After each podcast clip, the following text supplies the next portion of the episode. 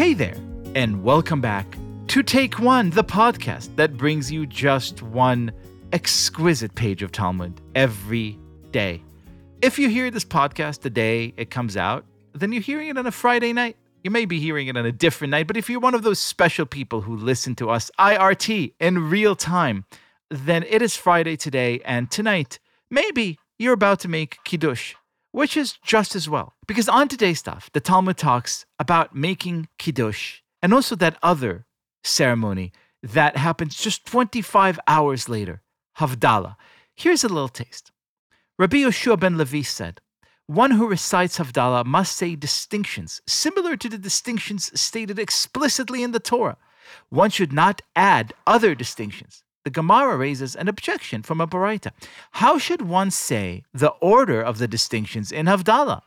One recites, who distinguishes between sacred and profane, between light and darkness, between Israel and the nations, between the seventh day and the six days of work, between the ritually impure and the ritually pure, between the sea and the dry land, between the upper waters above the firmament and the lower waters below the firmament, and between priests, Levites, and Israelites. This is an extended version of Havdalah, which includes references to seven distinctions. This is, as sometimes happens in the Talmud, a beautiful, evocative, mystical, difficult, promising passage. The type of passage, dare I say, that I turn to one man and one man only to decipher. My friend, my teacher, Rabbi David Bashevkin, hello to you. Liel, what an absolute joy to be talking together about one of my favorite, if not my most absolutely favorite Jewish ceremony. And it's not Kiddush that we say on Friday night.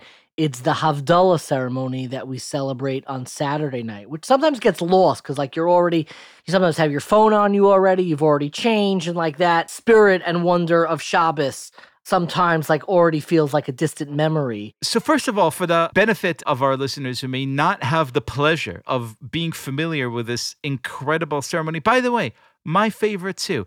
Tell us a little bit about what it is and then lead us deep into the mystical waters of today's daf. So Havdalah literally means to separate as opposed to Kiddush, which means to sanctify.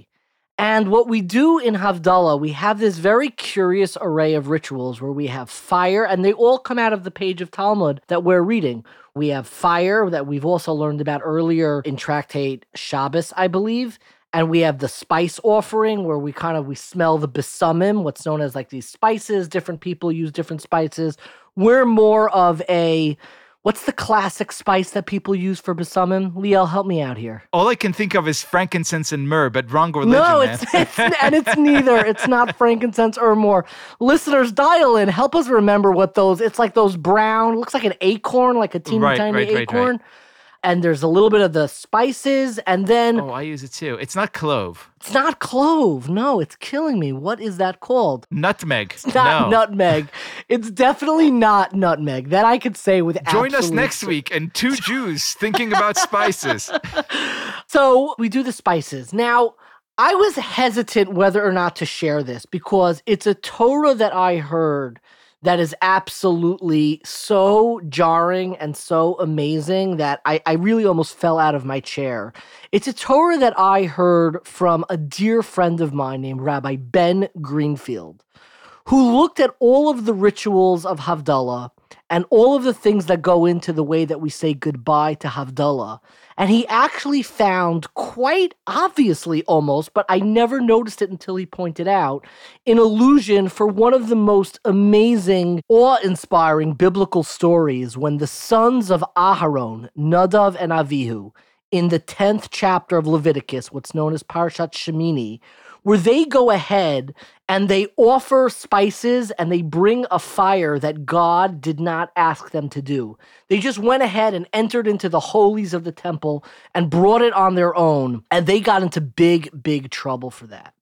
And what Rabbi Greenfield, what Brother Ben noticed and pointed out, which is really amazing, is that if you look at the rituals of that story of those two children who are going ahead and doing this offering that they weren't supposed to do, and they break into the inner sanctum of the temple and do something they're not supposed to do, They do an offering with fire. It's specifically with spices. It was performed after the seventh day. And all the entire story is about wine and the fact that they were intoxicated. And what I think that we're doing in some ways in Havdalah is we we are mimicking almost or almost fixing and healing from that original story, which the way the Torah describes it, the language that it used was that they did not know Hamavdil ben Kodesh L'chol is literally the words to separate from the holy and the unholy are the words that are used to describe this these children of Aharon, the high priest, the Kohen Gadol, Nadav and Avihu, that they didn't know how to separate between moments of holiness and moments that are not I don't want to use the word profane, but that don't have that that same holiness invested in it. And what Havdalah is is a recreation of that biblical story where we take the same spices, the same fire, the same wine right after the seventh day when that original biblical story took place. And we actually rectify their mistake by saying, we do know the difference between opportunities of holiness and the holiness of Shabbos and the rest of the week.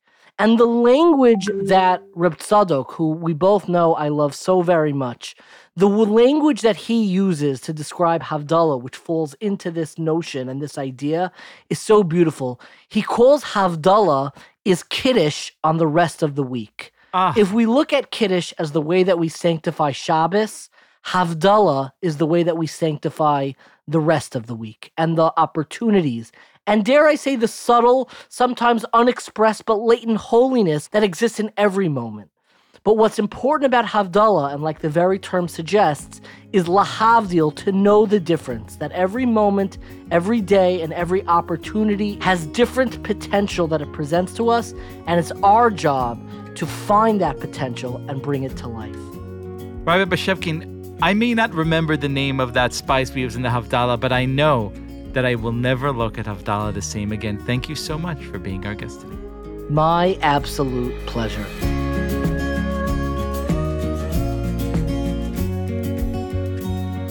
This has been Take One, a production of Tablet Studios. If you enjoy this show, and I hope you do, please go and rate and review us on iTunes or whatever platform you use to listen to podcasts.